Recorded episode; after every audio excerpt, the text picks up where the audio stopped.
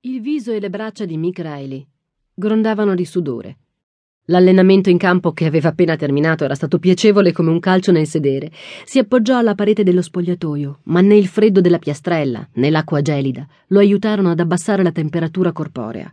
Era accaldato e sudato ed era stato sbattuto a terra così tante volte da mangiarsi quasi metà della polvere del campo.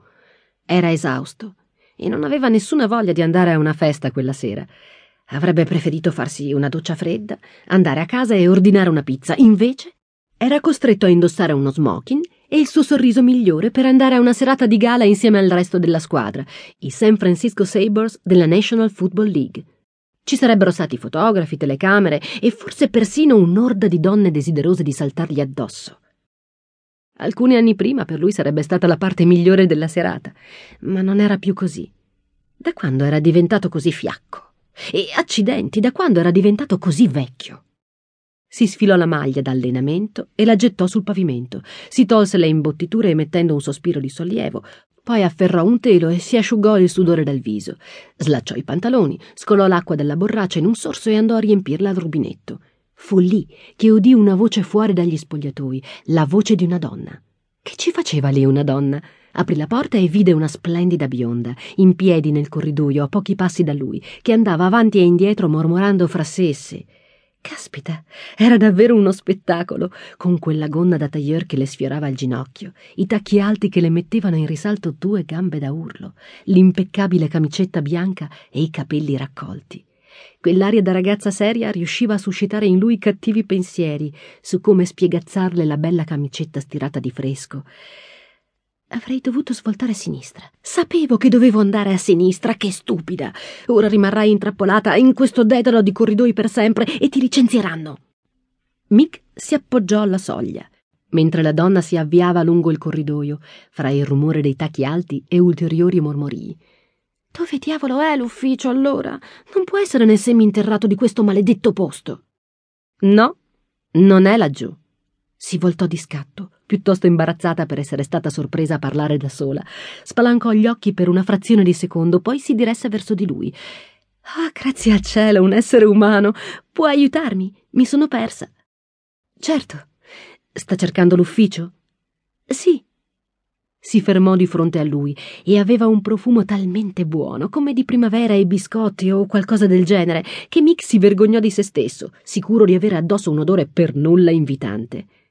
Giri a destra, poi al primo corridoio vada a sinistra. Troverà gli ascensori. Prema il tasto dell'ultimo piano. Una volta uscita, giri ancora a sinistra e arrivi fino in fondo. L'ufficio principale è là. La donna lo studiò. Poi gli rivolse un sorriso smagliante. Lei è il mio eroe. Temevo di rimanere qui per sempre e di non riuscire a farmi firmare questi contratti. Ora devo scappare. Grazie. Si voltò e si lanciò in una corsa lungo il corridoio, lasciandolo da solo con l'eterno dubbio di come facessero le donne a correre con scarpe così. Era bella, certo, ma non era il genere di bellezza a cui era abituato.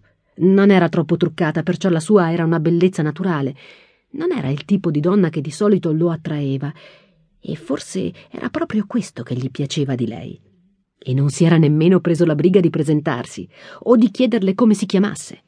Pessima mossa, perché era sicuro che fosse scattata una scintilla fra loro. Tuttavia, poteva essere stato solo frutto della sua immaginazione. Forse gli serviva solo una secchiata d'acqua gelata per abbassare la temperatura corporea. Faceva troppo caldo quel giorno. Tornò nello spogliatoio, afferrò l'asciugamano e si diresse verso la doccia. Arrivato il giorno del grande evento, Terra Lincoln pensò che quello potesse trasformarsi nel miglior party che avesse mai organizzato. E sarebbe stato meglio che lo fosse davvero, perché avrebbe potuto portarle un bel po' di lavoro in più, e il tocco giusto aveva bisogno di tutto il lavoro possibile. Avere l'opportunità di organizzare la festa estiva di squadra per i San Francisco Sabres era stato un vero colpo di fortuna. L'assistente del proprietario aveva avuto il suo biglietto da visita dall'organizzatore di eventi a cui si rivolgeva di solito, già impegnato per la data in cui la squadra voleva dare la festa. Ci erano voluti quattro mesi di lavoro quasi incessante, ma Tera, facendo un altro giro per il salone del ricevimento, annuì fra sé e sé, piena di soddisfazione. Ce l'avevano fatta. A partire dalle decorazioni della squadra della NFL, scintillanti